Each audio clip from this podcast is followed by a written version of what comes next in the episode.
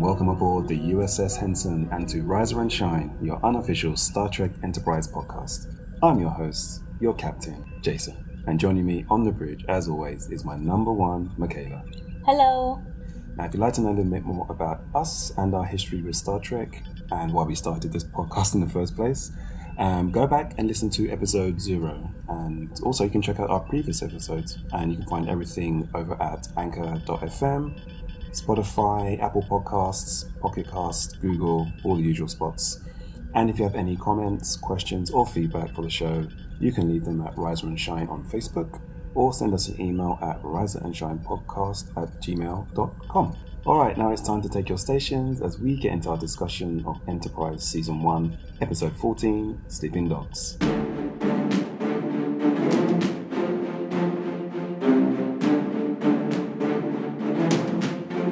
Okay, so after the high of last week's episode, episode 13, Yeah. which is our favourite, I think, Yeah, um, Dear Doctor. Dear Doctor. Um, we dropped out of Warp just a little for, I'd say, an average episode this week. Yeah, I'd say an average very. Um, and it's um, pertinent that we drop out of Warp because the whole episode starts as Enterprise drops out of Warp and Yeah. they discover a Class 9 gas giant cloud um, in front of them and they launch a probe and it detects an alien vessel um, that's stuck in the cloud. It's kind of engulfed and swirling around, and there's several biosigns aboard, which is always a good sign. So I think Archer he instructs T'Pol and Reed, who has one hell of a cold. He's got a savage cold going on. Yeah. He's all stuffed up, and his sinuses are all blocked up. And Hoshi, and they all go down. Yeah, she actually. Um, Yeah, she requested. yeah, she she requested to go on this mission. Normally, we've seen how she's been a little bit reluctant to go down. Hmm. She doesn't always have the confidence to go down. She doesn't. She feels claustrophobic in the spacesuit. She says, mm, and I just don't think she believed in her abilities to be useful yeah, when they're off ship. yeah, But she recognizes this and she wants to prove that she's worthy being aboard, and she wants to show Archer that she's a useful and important member of the team. So she requests to go down. And which was useful because T'Pol had already asked Archer, requested that she was going to go anyway. no, right, yeah. So whether or not, so, but it was good that I think he- was It happy came that- from her, yes. It came from her, her. desire, yeah. and she wanted to go down. So that was cool. And I kind of like this trio Mm. when they're together. I think this is a kind of It's a good dynamic between the good dynamic of this, yeah. this group here. Um, there's a little, I guess, competition, you could say, with T'Pol and Hoshi a little bit, just alpha female, like kind of mark out their boundaries of, you know, who's. Yeah. But who's it's who. but it's never kind of it's never flippant like when No, Trip is involved. When he's No, involved, yeah, things are always like a little bit more. yeah, it's not as um, spiky um, Yeah. between Hoshi and T'Pol. I think there's just this um, respect there almost. Like, Yeah. You know, I understand what you're good at and who you Yeah. are, and vice versa. So I think this was a good opportunity for Hoshi just to kind of remind people that may think she's not quite up to the task that she actually is. Yeah. Yeah, so I thought that was good. But you're right, yeah. If it was Trip down there, there definitely would have been a bit more fireworks. Yeah. Yeah, for sure. Um, No, I, I, I think every any um, situation that involves him, there is always a little bit more action, a bit more lip talk, you know, Yeah. Um, just because that's his character. But yeah. But instead we have Reed. Um, which is introvert, but you know, Reed's a bit, yeah, a bit quieter Yeah. that we've discovered. No one really knows much about him, but um, he's all about his job. He's all about Yeah. armory security. I think he's pretty doesn't like to take too much risk. So Mm. definitely a good dynamic with these three. Um, so they're dispatched and they go down in the shuttle pod to investigate the biosigns and what happened to this alien vessel. Mm. And they arrive. They do another scan. T'Pol begins to scan the environment and discovers that it's breathable down there. So they unclasp their helmets. and um, immediately when they do that, T'Pol and Hoshi are um, hit by a wave of, assuming uh, an awful, ghastly stench because Yeah. they're immediately like, ugh.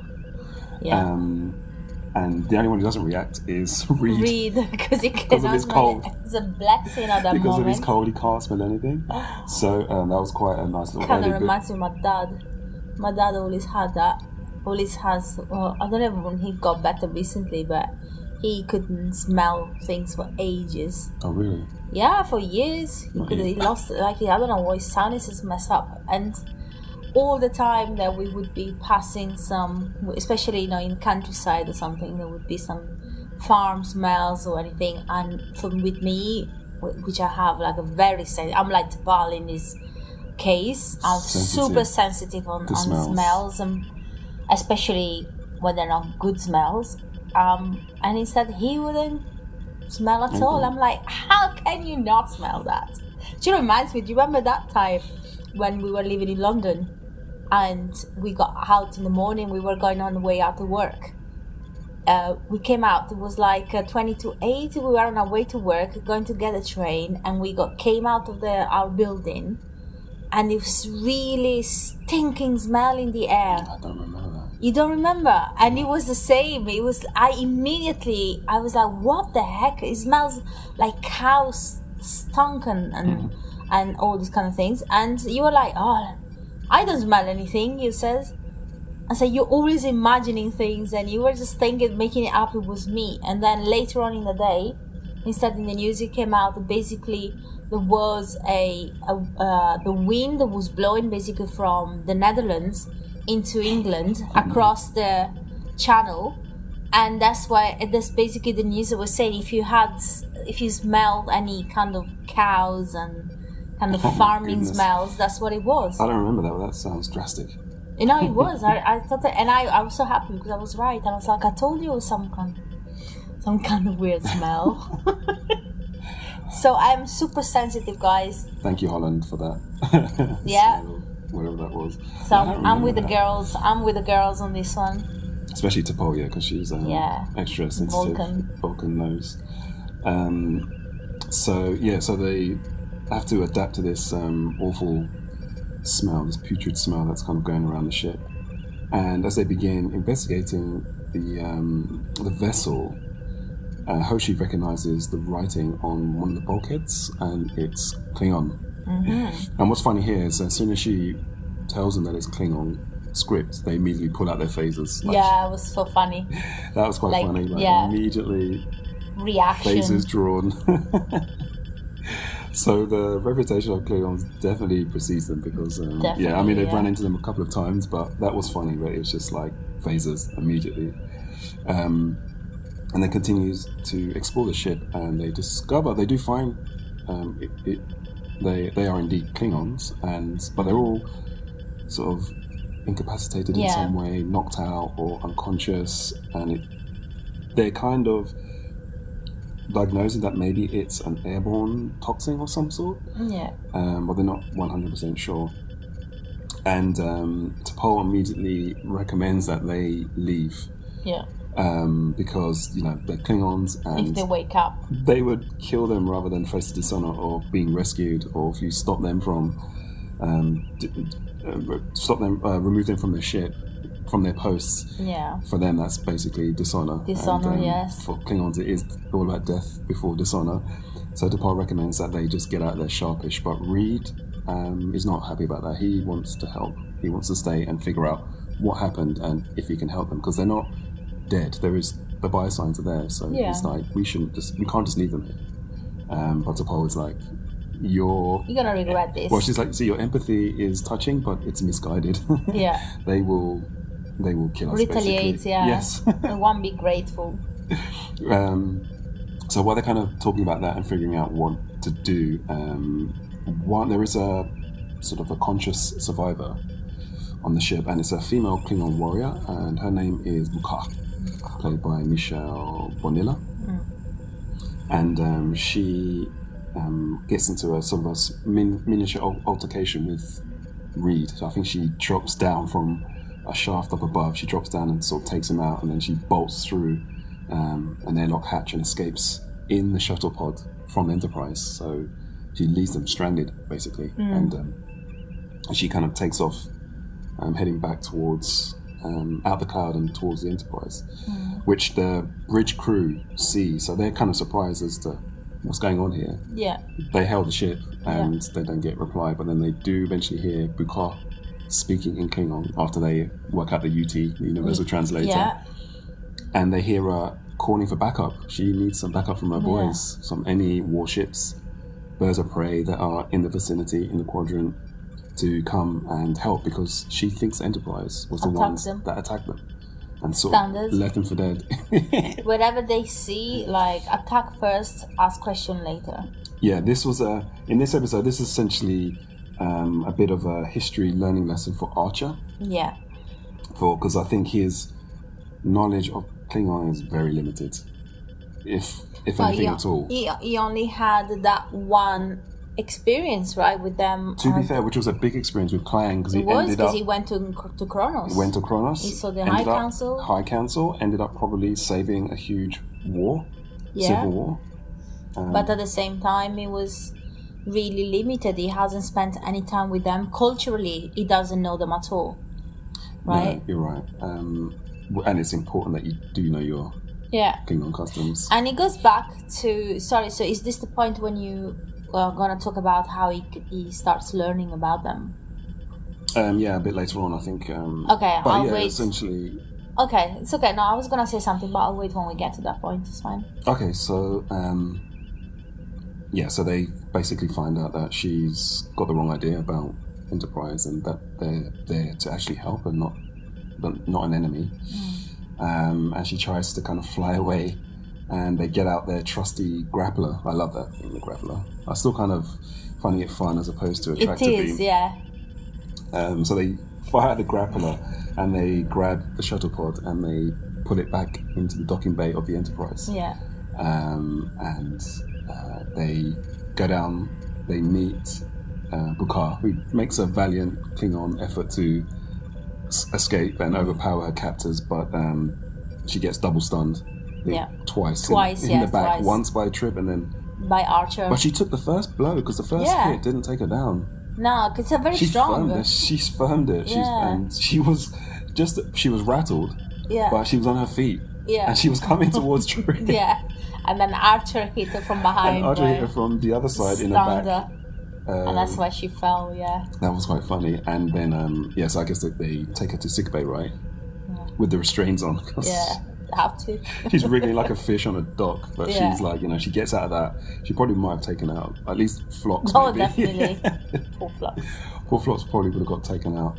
Um, so yeah, so that's happening on the ship.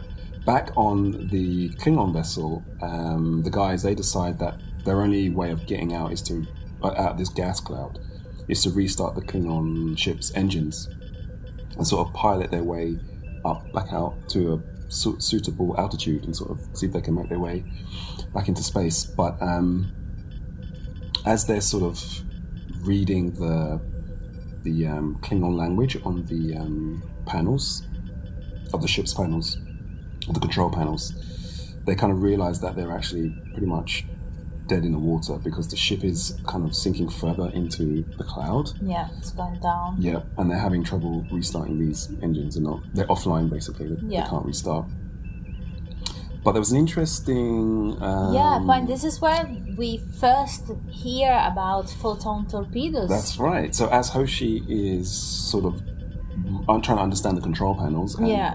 figuring out what She they're dealing with, she's translating the Klingon and she mentions photon torpedoes. torpedoes, and uh, obviously this uh, immediately gets the interest of reader because that's his, uh, um, you know, remit. So Yeah, he's like, "Whoa, photon torpedoes! Never heard of them." yeah. It's always interesting because obviously yeah. if you're a Star Trek fan and you've watched any of the series, at least any of the modern series as well, you know about photons. Photons tor- torpedoes are standard. yes, exactly. They're, They're the- standard weapons. Um, they're good weapons, but we've seen other races with even better. So if you don't have photon torpedoes, it's weird.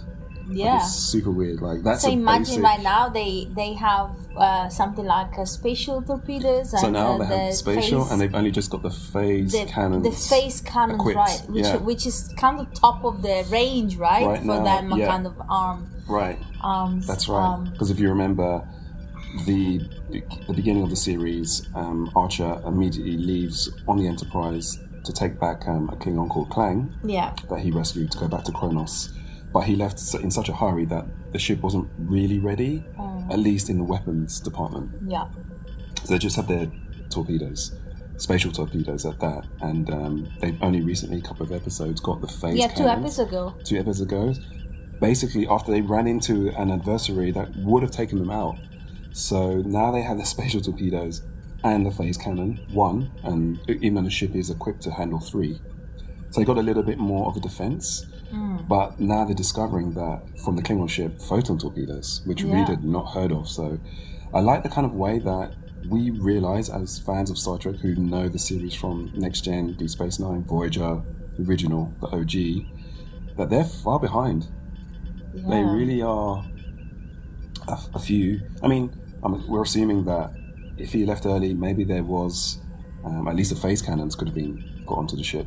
Yeah. But photon torpedoes doesn't seem to be something that they're scientifically there yet. No, exactly. Yeah. Um, And and to be and to be honest, I don't even I'm not even sure the Vulcan used them.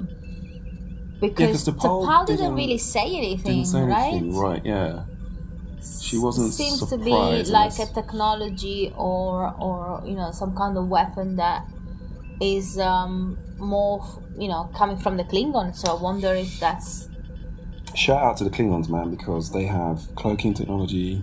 They had warp, yeah photon torpedoes. They, I mean, they're a warrior race, but they are advanced. they're advanced. Yeah, for considering that when you deal with them, they're quite primitive in their ways. Yeah, they kind of got And their very food and everything, yeah, right? very But- primal and tribal in their, kind, I guess, their social. The social culture, of the culture, culture. yeah, Um, but in terms of technology, if we're comparing it with humans at this stage, yeah, they're far more sophisticated. definitely, yeah, Yeah. definitely. Um, so that that was yeah that was interesting to see Reed's interest. His eyes kind of light up when he heard photon torpedoes, Yeah. and for us as well. You know, the audience like, "Yep, you have a long way to go, my friend. you just got a grappler right now," which I. That's hilarious. that's so funny. Um, so yeah, so they basically kind of explain to Archer their situation from their end in regards to the engines being offline. Um, and Archer says, you know, don't worry, we're gonna come and um, come and get you. Basically, he's gonna bring a shuttle pod down to get them. But there is something happens in the gas cloud, and they they're hit, I think, by some um, a wave of pressure, basically, which causes him to abort. Because I think any further he had dropped, and it would have destroyed the ship. So he kind of aborts the plan for now, and basically tells those guys to hold tight until we figure out What, what, what the next yeah. step is. Um, which basically means he has to go back to um, Yeah, and try and see if he can get some help from her. Mm. At least to get these engines started so that they can figure out a way if maybe the ship can um, maneuver themselves back out of the cloud. Um, so back in sickbay, she's awake now, um, struggling, and Phlox figures out that um, the neurotoxin in her bloodstream will kill her in uh, a day or 2 basically. Um, so he's kind of figured out that the reason why she wasn't unconscious like the other other Klingons on the ship was that uh, she must have been hiding in a colder or cooler place somewhere on the vessel, which kind of slowed down the effects of the toxin on her body. yeah, So whether maybe she was in the docking bay or engineering where it's a bit cooler, um, that allowed her to keep her regain consciousness while everyone sort of passed out. Um, and then Archer he asked her for some help basically in getting the ship restarted. But being a Klingon, she's jumping to a conclusion Yeah. of, um, of um, you've been trying to kill us. opposition. Yeah, yeah, Yeah, She's been antagonistic, so I'm not helping you. and she accuses Enterprise of um, raiding her vessel and poisoning her crew. Mm. So she's flatly no, Yeah, um, Patak. Like she's Yeah. she's not interested in, in, in helping out Archer, which does put him in a bind because he's got the the, The crew the crew there. on the on the Klingon vessel, life, which I think is a? Raptor a Raptor class vessel. They're on there and they're sinking further into the cloud. and Yeah. it's making. If they go any further, there's going to be no way for them to get out or for anyone to come and Yeah. and get them. Um, so I think at that point they're trying to they're scratching their heads, figuring out what they're going to do, and Mayweather and Tucker they hit the library basically, and um, they searched the Vulcan database and discovered that the ship is a Raptor class. Mm-hmm. Um, because T'Pol, she didn't actually know what type of ship that it was. yeah, because she when told them there's many classes, so I don't know all of Yeah. them, obviously.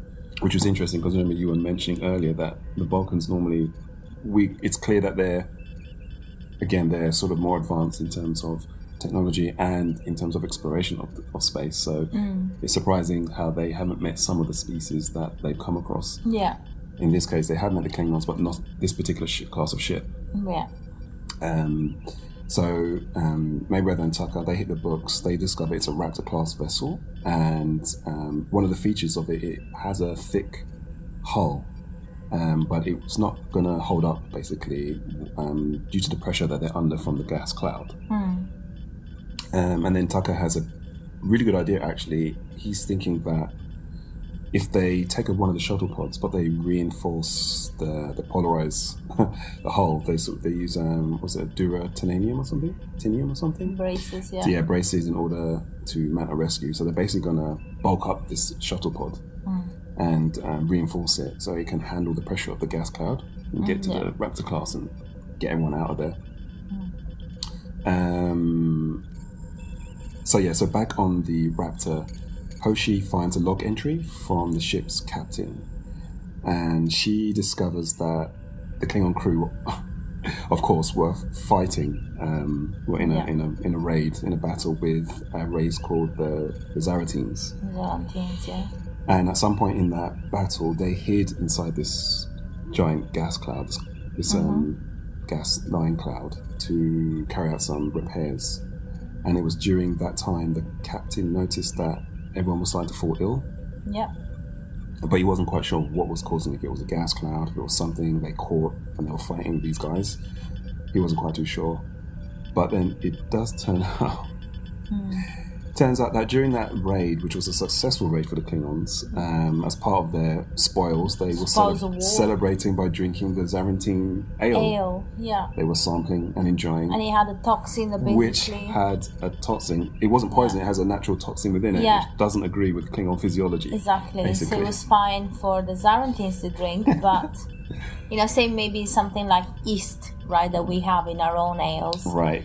Um, their own physiology wouldn't digest it, wouldn't it would be kind of poisonous, and that's what's what's happening. Yeah. so, So, and this is, I think, is when we see uh, Archer reading the database and learning Yeah, he- some Klingon that's details. right. He burns up on his Klingon. So eventually, Yeah. when he first approached Bukar, he approached her as as he normally does, but Yeah. he didn't realize that when you're talking with Klingon, you yeah, really to gotta speak their own, you their gotta own be way. you gotta speak their way. You gotta speak firm. You gotta be the captain, the leader. You gotta almost be an antagonist yourself. Yeah. Because they see you as an enemy regardless. Yeah, So if you are going to be an enemy, you got to present yourself as formidable in some way to get their honor and their Yeah. respect. Otherwise, they will immediately read you as weak, which she did. Mm. And on top of that, she thinks that he's the one that's trying to kill them. yeah. So, so you're like, you're and right. it's he- and it's quite interesting because um yeah so what i was gonna say earlier so we do realize remember like a few episodes ago i was complaining that they don't have some form of database but they do have this kind of database perhaps they don't have all of the um, species that they've, that they've enc- um, that are existing Encountered, yeah. because they have encountered everybody but there's certainly there is a database and, and again though it looks like he hasn't really read about them so because even even uh, right you would have thought especially after the first episode where he went to Kronos, he met the High Yeah. Council. This is, would be natural, like for me, if I went and I had like a, a- I'd be part of a special convoy to um, to do something official in a country that I've never been to. right. It's minimum. I would go to Wikipedia at the very least right now and say I don't know if they send me to Fiji, for example, and I'll go and read. Okay, what are the traditions? What do I need to do? How do I greet them? You know, what is important for them? Your basic due diligence. Yeah. research. Especially if we, again, go back to how he met them. It wasn't like it was a casual drink at 10 forward. Exactly. know, it was some- like a it security was- it was a- threatening a situation. huge mission. He has a, played a huge part in preventing a war. So, Yeah. like you said, you would have thought that would have been enough for him to read up a little bit more on Klingons, Yeah, and he didn't. Um, the Suliban, what was going Yeah. on, and asking questions. Well, it seems like he didn't, right? Because he didn't, didn't. know how to approach uh, Bukar and how Yeah. to kind of talk. And um, Trip was saying that you got to buck up on your Klingon. Yeah, definitely. Well, he finally does, but there's like a, uh, the other episode a few episodes ago, the one with the freight. That was the issue that Right. about the pirate. He didn't know about the pirate, and I was like, how would you be able to, you know, be a captain of a Starfleet or for the you know wherever that represent Earth, not know anything, at least have some basic understanding of these kind of aliens that are within your qu- quadrant. You should Right. know. Yeah, yeah. But he's, sure. he's really like ignorant on this level, like on these things. But obviously, maybe it's part of his character that he's I think so. out there to Yeah. discover and I, himself. I think he's still in the romance early phase, the Yeah. romance phase of being an explorer, yeah, an just wing it. discovering, Yeah. winging it, letting the adventure, let, letting him just kind of discover things as they happen, yeah, um, without and enjoying those surprises Yeah. and those unexpected moments. But we're seeing every so often where he's almost stung into action. yeah. Phase cannons. Do you know what I mean? He's Yeah. certain. It definitely takes action to, Yeah, certain to moments- correct his Yeah, either his thinking or he does his learn behavior. from certain yeah, important. I mean, apart from not learning about the Klingons Yeah. after the Klaang, but he is definitely, I think, realizing now after certain experiences, he learns, yeah, Yeah. and adapts slightly, whether it's the ship or himself. Yeah. He um, figures out a way to improve and do better in the next situation. Yeah. So, Um, i- so in, in this case, he has learned a few cultural um, aspects of the Klingons, and so when uh, I think it was a trip that went and spoke to him, he said, Encouraged him, right? "Yeah, I told him Qapla', he was like, "What? Success." Success." he was quite happy with himself that he'd been learning. There was 900 pages, that was it, of um, Yeah. information on the Klingons. So he's got a lot of Yeah, reading lots to of do. reading. Yeah, Um, but it comes in handy because obviously he kind of does a bit of reverse Klingon reverse psychology yeah, on Buka, and um, so he explains to her that the crew was not infected or poisoned by Enterprise, but by a toxin in the Xarantine ale yeah, um, that they all drank, and that if she let her crew die, knowing everything that she knows, she would be um, delivering them a, a dishonorable death, yeah, and um, that would not sit well as Yeah. a Klingon. So I think, and that worked. yeah. Yeah. That that really um, spoke to her in terms that she understood. You D- know, definitely, she definitely It- understood what he was called talking to about. our duty because the, the point with Klingon they have an extreme uh, sense of duty, Duty, pride, you know, honor for the empire, very nationalist, very sort Yeah. of um, um, pride, proud, and have a pride for the for their race. So that worked, yeah, for Hmm. sure. So she reluctantly she um, she joins him on board the reinforced shuttle pod, which they Yeah. figured out now, and they head into the cloud to pick up the um, the rest of the guys. Um, so back on the Raptor, they decide that since the engines are offline, they're gonna launch some the rest of the torpedoes that are on that Raptor ship and see if they can using explosions to kind of lift themselves up from out in the cloud. Um, and at first, he's Reed's kind of doing one at a time because he's worried about the volatile nature of Yeah. the gas and maybe that sort of um, igniting and causing um, explosions. But it seems that it's safe, but they're not really moving quick enough um, in comparison to the rate that they're descending. So they get into a little back and forth, and then Hoshi sort of finds her confidence and steps up and says, "Look, I think we should launch just all the missiles at once." Yeah, and I think T'Pol's kind of impressive her there because she takes charge there. Yeah. Because Reed at that point was kind of assuming the mantle and taking control of the situation. Yeah. But what he was doing wasn't working. Um, Hoshi challenged him about what he was doing, and T'Pol agreed with her. And Yeah, supports she her. had that, yeah, that support, she kind of- camaraderie yes, in a way but we we're actually missing because we're going back a little bit earlier to there was a scene between uh, oshi and T'Pol where basically they're exploring the ship and um, they go through the kitchen they find uh, gagh um, they find other foods and and between everything is going on it's quite dark and uh, or she feels quite anxious, right? She feels a bit scared and stuff. Oh, And, yeah. and T'Pol says to her, you know, ah, it's, it's, it's completely normal that you feel like this. And, and Oshi says, yeah, it's normal for a human, right? And, you know, you always, uh, sometimes I feel like I, I, I could be more like you to be able to control my emotions and everything. And it's actually the first time that we see T'Pol being showing almost compassion it's it's very weird like she reaches almost like she reaches out and she um, grabs Oshi's hand and she starts doing some kind of uh, I guess uh, pressing her uh, pressure points on her hands like yeah, it's her kind of um, giving her sort of a meditation technique, a Yeah. way to relax her and focus her. Yeah. Um, On- sort of yeah, gently to sort of feel like she's back in, taking back control of her emotion yeah, centering her and helping her to focus. Yeah. Yeah, and initially you know she doesn't succeed but then she said try again and then she she does and then she offers that when we're back in the ship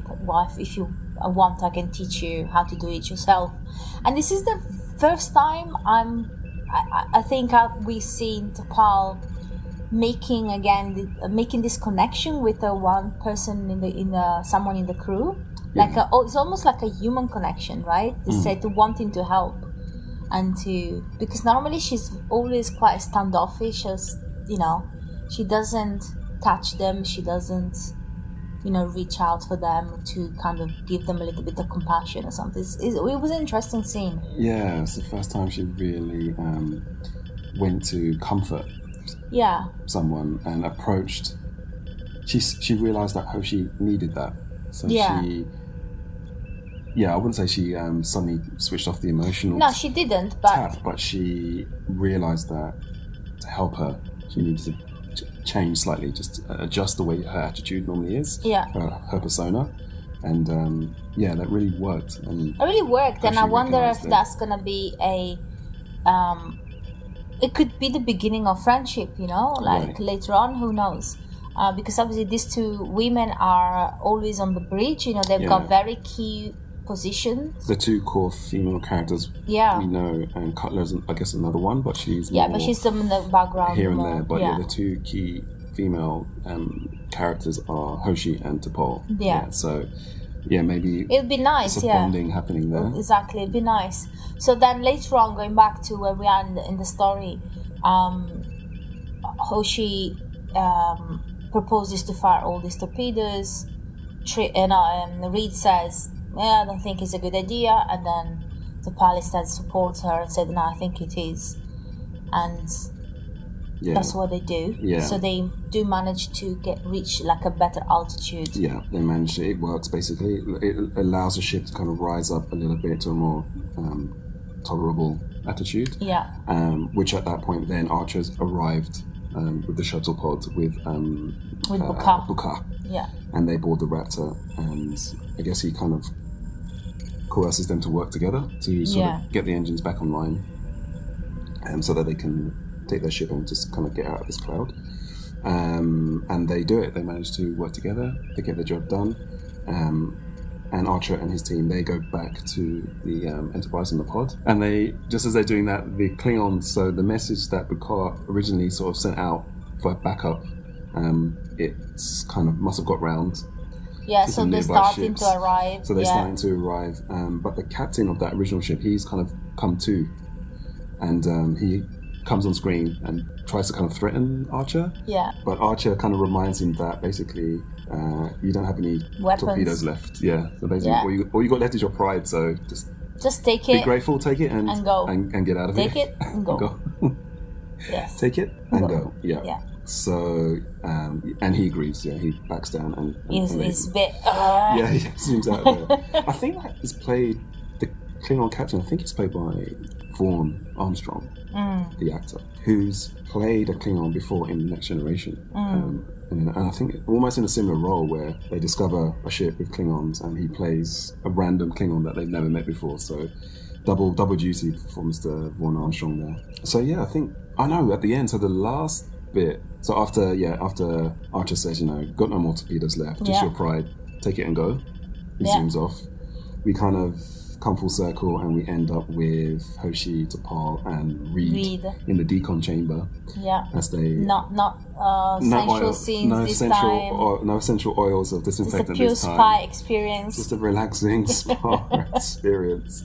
That was quite. I, I I did like how they ended. Three of them were like amigos. They were coming Yeah, they came back from this. Yeah, brewing there, right? yeah, they came back from this like quite dangerous, you know, situation and experience, and they um, lingering onto this like spy experience, which is given by the um, the decon chamber. Yeah. Um, and when Dr. Phlox buzzes them that basically they can leave now, no, neither of them wants to want to get up. Like, oh, she's uh, like uh, is pointing to, she's kind of elbowing Reed. Said, "You're the closest one. You get up." And neither of them want to get up. So T'Pol is like, "Okay, I'm gonna get up."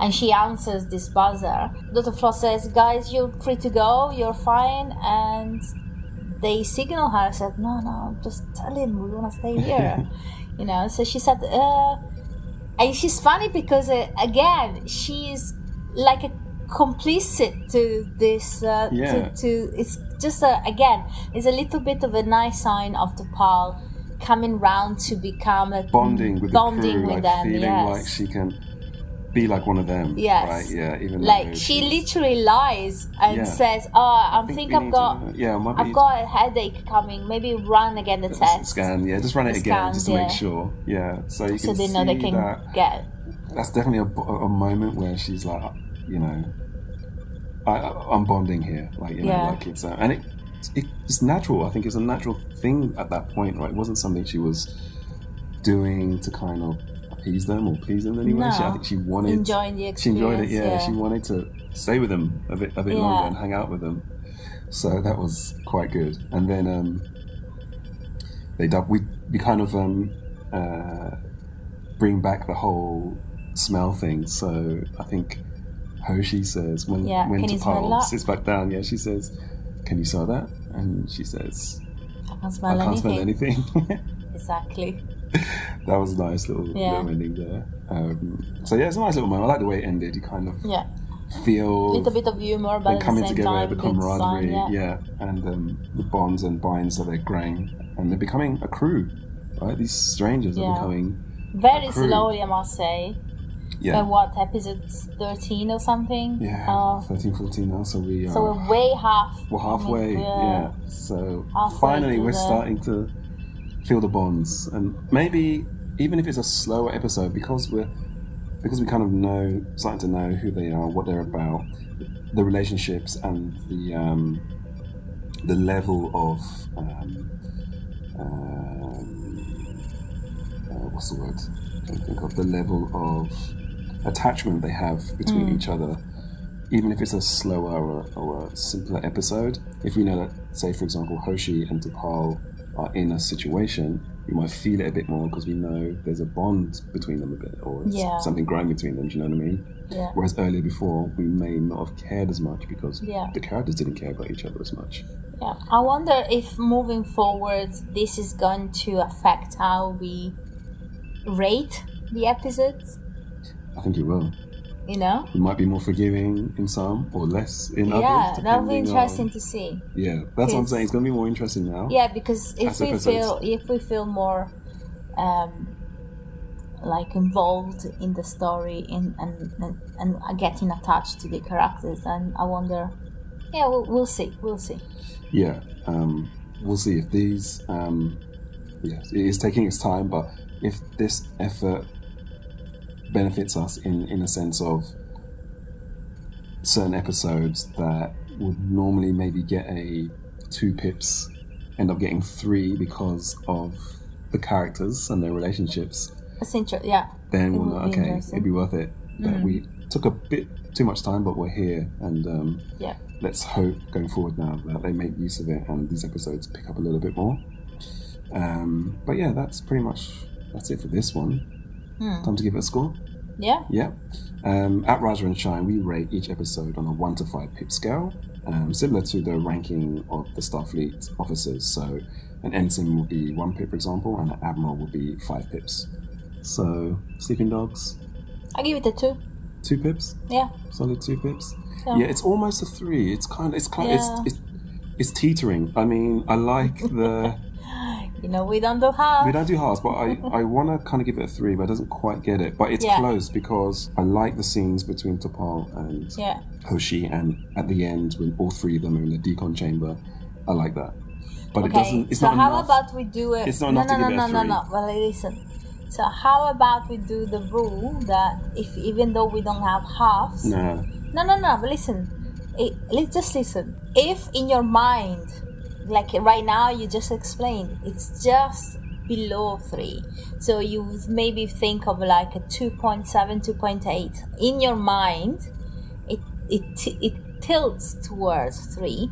And give it a three. You can't No. give it a drop of eight No. points. No, I'll give it a two. Oh Two. my yeah, gosh. it's a two. You're so tough. It's a two. But it's you know it's a good two. Okay. It, it was almost a three. Maybe the next episode. Now that they're It wasn't developing, almost a three. It was. You just it said close. It's Yeah, yeah, it's, yeah. It's a two, but it's, it could have been a three because I like those relationships, but it wasn't Yeah. enough for me to turn the corner. yeah. That being said, so this is what I was saying. Mm. Now we have a little bit more of a connection to the characters.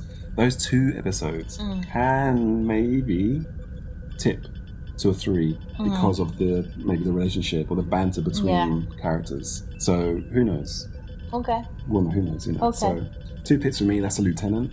Same for me. Two pips for you and Yeah. lieutenant. Okay. Um, so that was Sleeping Dogs, um, directed by. Oh, I remember who directed this now. Yeah, ah, yeah, Les Les Landau.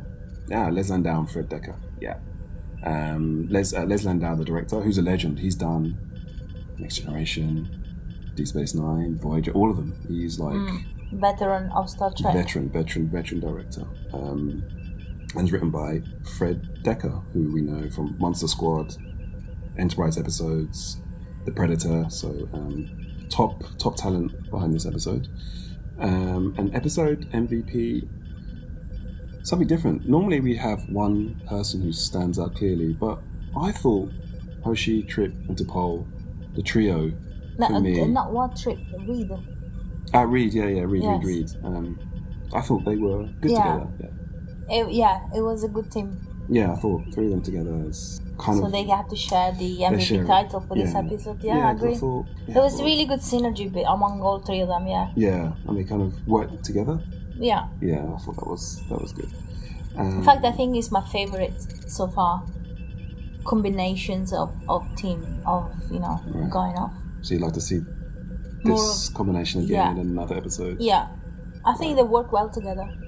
Yeah, I, I, I, I like them as well. Mm. Um, it's a different energy from when When Trip is, Trip with, is them. with them. Yeah, when Archer is Archer and with them. Mayweather, even yeah, it's Yeah. definitely a different energy. I think these three have got a good, good thing. Yeah. So let's hope we see some more of them. because all of them in in a way they all kind of introverts in their own way and all kind of calming energy right? The vulcan because she's vulcan trip because he's super introvert.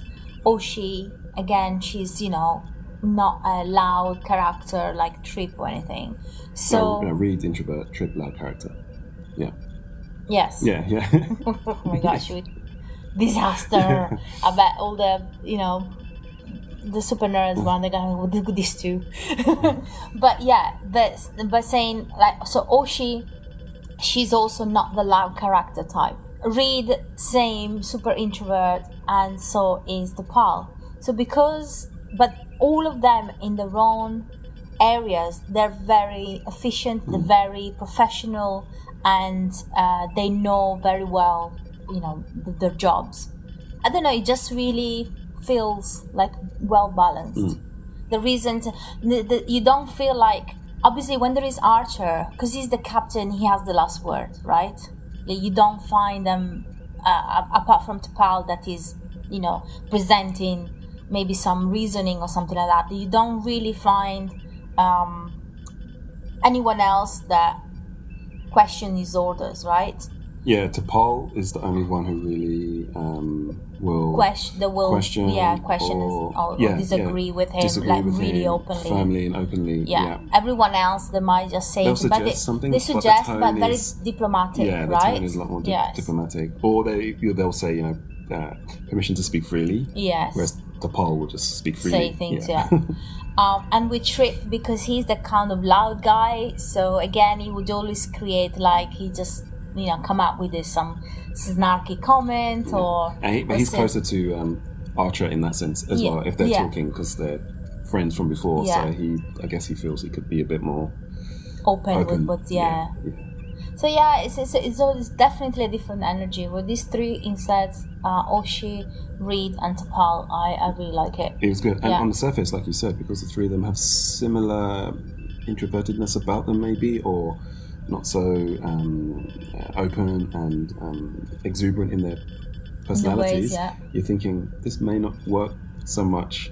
But it does. They were, they were It really effective. does, yeah. yeah, they were. because they're not like because there's people a lot of people um, have a misconception of people of introverts that uh, they're not um, you know they don't speak up or they just don't speak their mind stuff, but it's not the case um, they do speak the mind when there is need then there is the need to speak their mind yeah, right Think about what they're going to say more. Yeah. and just say when they have to say something. Yeah. yeah, they yeah. don't just like talk for yeah. exactly. like silence, they're comfortable with silences. Yeah. yeah, yeah. As opposed and say we get uncomfortable say with with people that don't like silence. Basically, Yeah. that's what makes them uncomfortable. yeah or we, yeah, because um, because you're introvert yeah. all right yeah. the best line of the show Um, oh yeah, so when Archer first has his conversation with Bukar and he's trying to find out what's going on and how he can help, and she's flatly not interested Aggressive. and aggressive, and we're going to kill you. He um, he leaves the room basically sick bay with um, with a trip, and he turns to him and says, "Remind me to stop trying to help people." yeah I thought that was a good line. Um, and again, he's, he's kind of learning about himself and the universe and how just because of who he is and the Federation and he's exploring, you're going to meet people that not who don't care. Yeah, they don't care, or not everyone is gonna welcome they never heard of you, arms. or yeah, or they're just not going to welcome you open arms, Yeah. or the conversation may not go the way that you're used to. yeah, Um, so yeah, he's learning that, and so maybe he might not be so forthcoming on the next um, next person that they meet or the next species that Uh, they meet. I think that's his uh, nature. yeah, he's learning. He's getting used to it now. I think he's enjoying Yeah. it on that level. Um, yeah, so not a bad episode. Two pips, almost a three, but you never know. Like I said, going forward now, maybe those twos will become 3 We'll see, yeah. We'll see. And that's our podcast for today, guys. Thank you so much for listening. If you enjoyed what you heard, you can find all our previous episodes over at Spotify, Anchor.fm, Apple Podcasts, Pocket Cast, and Google. And if you want to leave a like, comment, just say hello, you can find us at Risa and Shine on Facebook, or you can send an email to Risa and Shine Podcast at gmail.com. Join us here next week where we'll be discussing Series 1, Episode 15 Shadows of P'Jem. And this could be interesting because in this one, apparently T'Pol is being recalled back to Vulcan after the incident at the sanctuary on P'Jem. Yeah. Do you remember that Yeah, episode? The that was an incident? interesting episode, yeah. So we're going to see the Andorians again because we were thinking, Yeah. are we going to see these guys again? Seems like we will. So I'm looking forward to that actually. It'll be Yeah, to find too. out what happened because remember the sanctuary was a it was, was uh, not a sanctuary, yeah, quote unquote. yeah. It's I mean, uh, it was, but it was, it was. uh, but it's hi- it was hiding a um, a huge sensor array, a long-ranging sensor, yeah, a huge uh, lab lab for Yeah. research. and spying and on, the, on the the Andorians, Andorians. So yeah. I'm looking forward to that kind of see. So that's nice. We're getting an episode that connects back to something previous. Previous, yeah. So kind of expands the, the the universe in terms of Stretching the and stretching and the storylines, yeah, storyline yeah. exactly, and um, putting some meat on the bones of who we're meeting and how they're going to play in stories Mm. later on. Awesome. All right, this is that. That's it. This is Risa and Shine with Jason and Michaela, our sensors detect an M-class planet approximately seven light years away from here, so we're going to go and check it out. let's go. Cool. Okay, helm, lane of course, walk four. Punch it.